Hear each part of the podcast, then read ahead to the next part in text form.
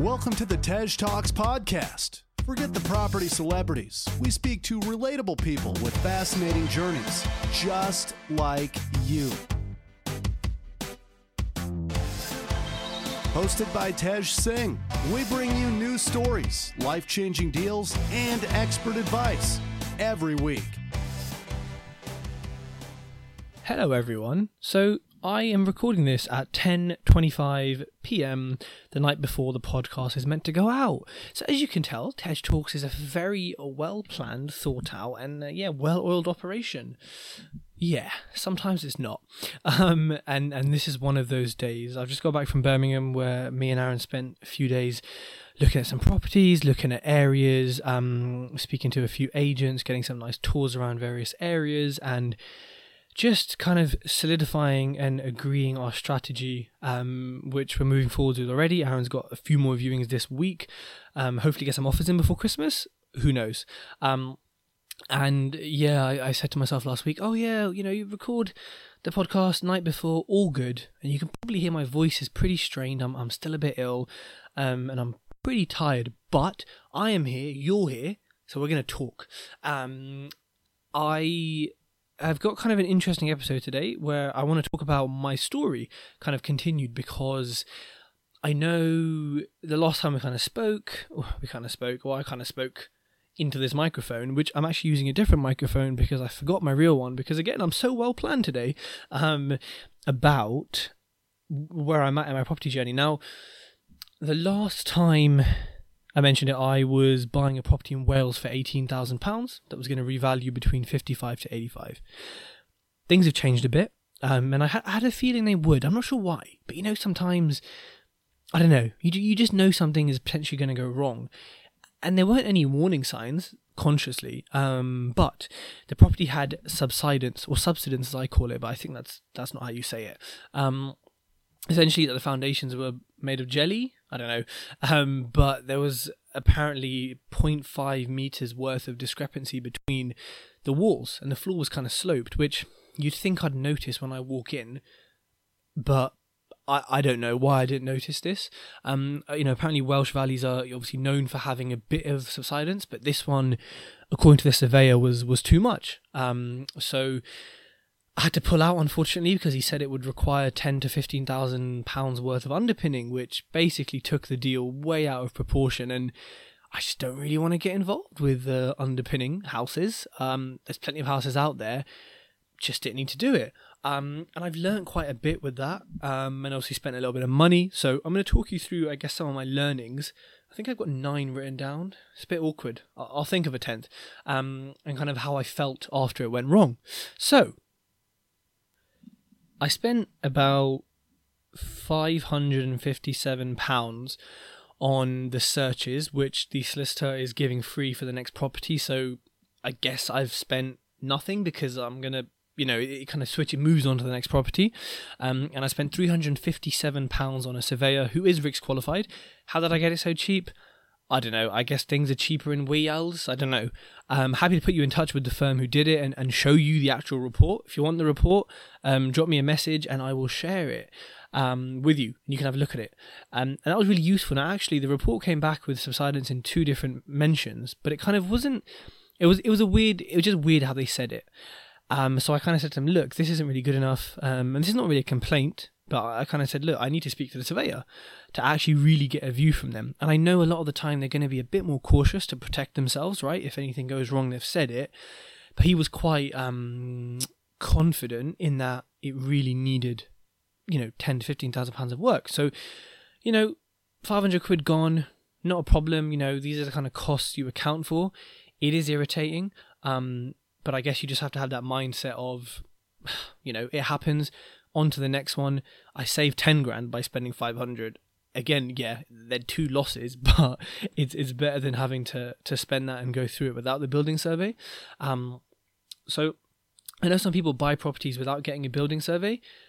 I personally, especially at this stage in my property career, I just wouldn't do it, because you never know what's hiding under the property, which of course they don't stick a drill in and really, really find out, but they do enough to tell you. But, you know, again, that's totally up to you. Again, I can recommend my solicitor as well. They were pretty quick and pretty hefty with kind of chasing the other solicitor and kind of updating me, which was great. And you know what? When it happened, I was disappointed, but I guess I kind of in my head already wrote it off. And that sounds really weird, but I think as a recruiter, you know, we get loads of rejections. It's our job to sit there and get slapped in the face every day on the phone. So, you know, I don't know, I was kind of used to it, and I don't fall in love with a deal, and I'm not like, this deal has to make everything correct. In any aspect of life, I'm very much like, this is great. If this works, it works, but it doesn't work until it's over the line, until we've exchanged, until a tenant's in it, whatever. So really, I wasn't too upset. I mean, I was, because it was a smashing deal, and it would have been my first, and it would have really, really helped. But, you know, these things happen, and kind of on to the next. And I think it's super important, especially when you're new to property, and if you haven't got a background in like recruitment or sales, where it's kind of a constant level of failure, I think it's super important to, you know, go for those no's. And actually, I think there's a book called Go for the No. I don't know who it's by, but apparently it's really, really good. Like, have a read of that and be prepared to walk away from any deal that doesn't stack or has issues. Second sort of, I guess, my first lesson from this is always do due diligence. This place was in the middle of a village in Wales. I'm from London. We live on top of each other. Who on earth lives in these villages? But put a fake ad out, and I got like 40 responses over 2 days, which, I mean, that's a lot. And just by remembering some of the tenant profiles, they were kind of young professionals, families, nurses, whatever. The kind of tenants that I guess most people would want to rent to. I know some people don't want to rent to people who are sort of DSS or LHA. You know, each to their own. But always do due diligence on the area and the kind of the economy of the area and who would live there and why would they live there. Make sure you understand that. You know, secondly, things will always fall out. Deals will always go wrong. Make sure you have enough money to cover the cost of it going wrong, i.e. £500 in this case. When you're using a deal sourcer, ensure your terms with them are watertight. Like, do not work with a deal sourcer if you're not happy with the terms. And look, I've said this before, feel free to send me any terms that you might have with sourcers, and I'll review them. I'm not a legal professional, you know, I can't give you legal advice, but I've read and commented and altered many contracts before, so I'm more than happy to have a look at them. Just some key things to look out for are the deposit being non-refundable if the seller pulls out or if there's serious structural defects. You know, you need to really get that put in that it is refundable in every single circumstance that makes sense, you know. But obviously, if you pull out, then they deserve that 100%. But any other situation that's not your fault or not their fault, within reason, you know, you should get a refund. Secondly, if it's been signed with from their limited company and at the bottom it's got your personal name, there's a bit of a problem there because they're liable via limited company and you're personally liable. So you can be done for whatever happens or anything personally, but they're liable as a company and you just wind it up and run off. Plenty of people do that. So, you know, be careful with things like that. I'm lucky that, you know, I work with Sean Forsey and there were only a few changes to the terms. There was nothing shocking that I had to take out or put me off. But I have seen other terms and, you know, just make sure you're tight on these things because, you know, who knows what might come up in a surveyor's report or if the seller pulls out, right? Make sure you protect yourself. And also that the sourcer is getting a good deal too, right? Fourth point, chase agents to no end. Be like bulldogs, be relentless. Yes, they want to see a deal go through, but, you know, like I've worked in recruitment and sales before. They know that, you know, however many deals fall out all the time. So you need to be on them and also ask them to chase the vendor and the vendor's solicitor because it's in their interest. Also chase the solicitor. I've been quite lucky that mine kept, you know, in contact with me quite well. But like, as well as just chasing them and saying, hey, what's the latest? I think you can also say, hey, what is actually happening? Like, where are we at? Have you got the contracts? Are you looking at that? Like, because that question of like, what's the current status? Where is this bit of paperwork? You know, they have to answer you in a way that explains the situation better than them saying, oh yeah, it'll be 2 days. It's like, no. Where are we on the roadmap? You know, like when you say to someone, how far are you? You know, when you're waiting for them and they say, oh, 10 minutes away. It's like, no, where are you though? Right? Because then you can really tell how far away they are. Get someone else to read a surveyor's report. You know, if you've got a mentor, you've got someone who's experienced, send it to them. I don't know, they're quite fun to read, but not everyone thinks that, I'm sure. But get another pair of eyes on it, because you don't know what you might miss. And also your bias to want this property and for it to be right can sometimes cloud your judgment in kind of looking for potential problems, right? You know, as soon as this deal fell out, I kind of was like, oops, there's literally nothing in my pipeline. What on earth am I doing? And that's a big, big point for me. Like, I guess I wanted to see what the area was like and play it safe and then go kind of all in, buy more property, spend more money in the area. But what that meant is I kind of had nothing if this one fell out. And I think that was a mindset problem with me, because I was like, oh, you know, I don't have investor finance. Am I going to get it? You know, oh, what happens if I have a deal and then I can't pay it? And it was just like my own self-limiting beliefs, which we're all going to have, but like build a pipeline, because you know what people say, you know, if there's a deal, the money will come. And I've seen that happen to me and to many, many people around me. And I guess after this deal, I've had to kind of recoup and regroup and kind of form a JV with Aaron and look more to the Midlands. We're still looking at Wales, albeit a slightly different area to before. But at least now I have a pipeline, and we're going to have offers and viewings happening every week, so that a pipeline is full. And this is really important. And as like a recruiter, someone in sales, how on earth did I forget that?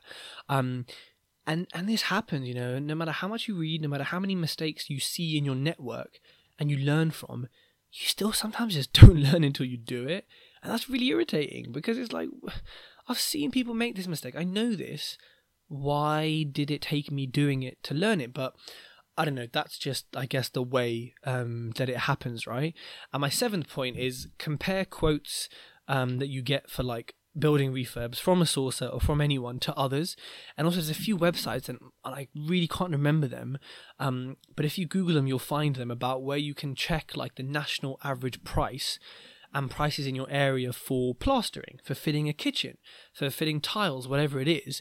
And so you can compare your builder's numbers to the national kind of average, which is collected, I think, over a kind of large source of people, and that's pretty cool. Number 8, things take time. Like, the weeks go by from offering to securing it to getting as close as we can to exchange to getting searches back. When it comes to deadlines, like, try and set times with people. Obviously with your solicitors, that's always up in the air, but try and set deadlines and times that you need things by. When you're making an offer, try and make it clear to the vendor that you need it in this sort of time, you know, obviously their situation permitting.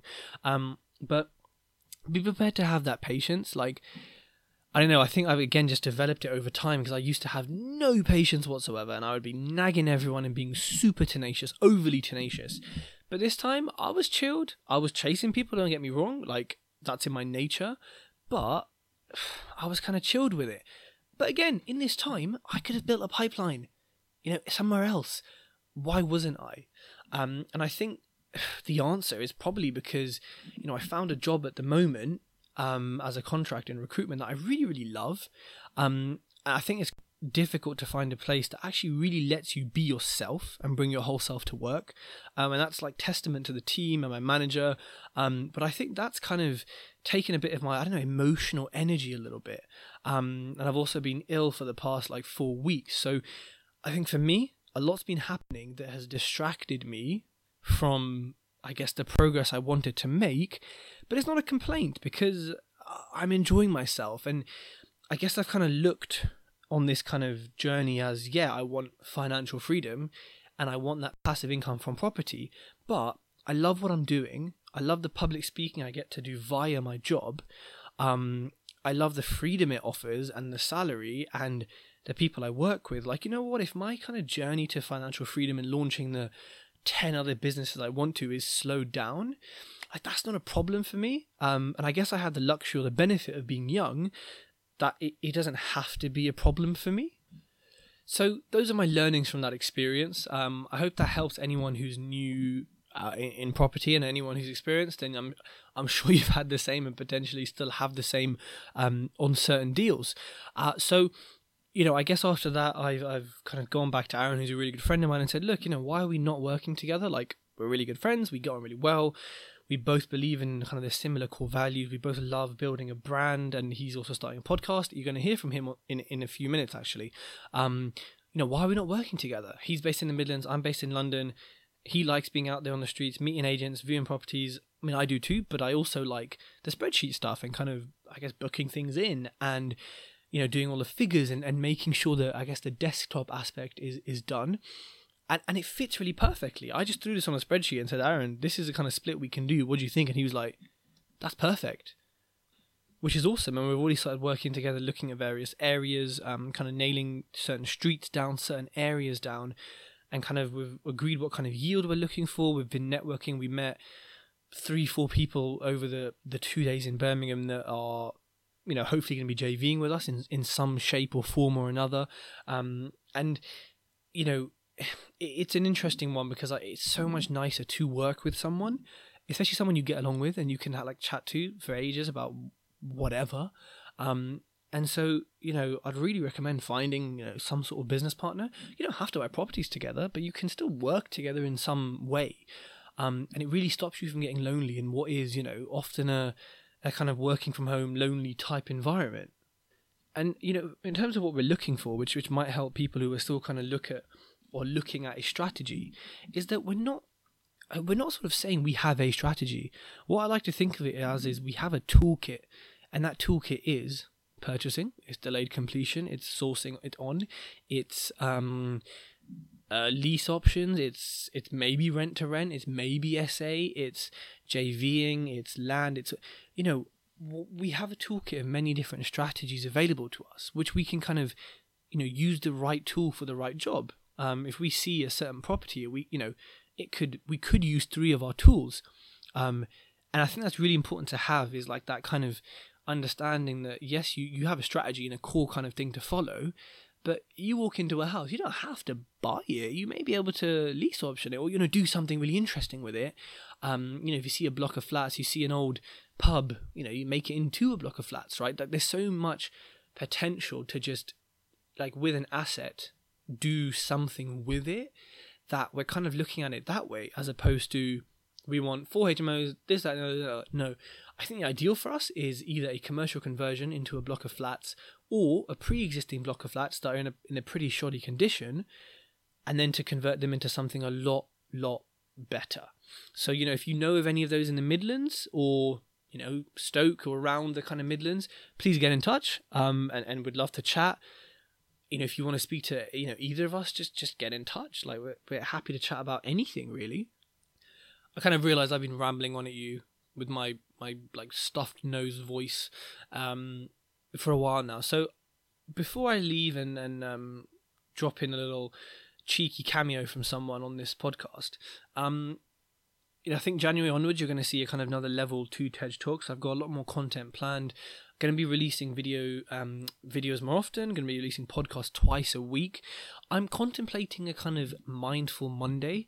I don't know if you would be interested in hearing that, but it would be like 5-10 minutes of my thoughts on some topic in mindfulness and mental health and mindset that week, and kind of, you know, some sort of maybe motivation or some new thoughts or way of approaching things. So if that's something that you'd like to hear, like, please just post on my wall, and let me know your thoughts, because I want you to get the most out of this. I don't really mind what I put out, but I'm quite passionate about mindfulness. So I'm also going to have quite a few ebooks / infographics that I've co-created with a lot of the guests on the show. We've got, you know, 3 tips to rent with Jack Wicks. We've got 3 tips to serviced accommodation by David Diak. I've got loads of these, and I've currently got a like top 5 tips for building a personal brand online. If you want these, let me know. The rest will be released next year, but the top 5 branding one is out at the moment. I'll send you over a link to download it. But, you know, I really would love to hear your feedback on thoughts on kind of any particular questions you may want to ask guests, or any feedback or constructive criticism, or anything really. And again, I'd love to connect with you listening, whoever you are, wherever you are in the world. Like, I'm honestly often free for a chat. If you're in London, let's meet up.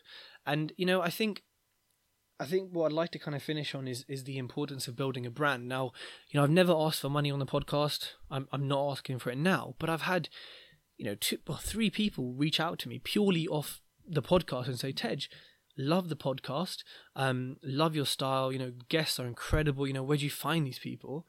You know, got a bit of cash lying around, I need to build it up, you know, what can we do? And I said, but hey, you know, firstly, thank you so much, but like, how have you instantly trusted me? And you probably think, why on earth did you ask that, Tej? Just like, you know, work with them. But they said, well, we hear your voice like every week. You know, you're in our ears, you're in our faces. Like the trust aspect is already there. You know, let's just talk hard numbers and let's meet and just, you know, have a chin wag.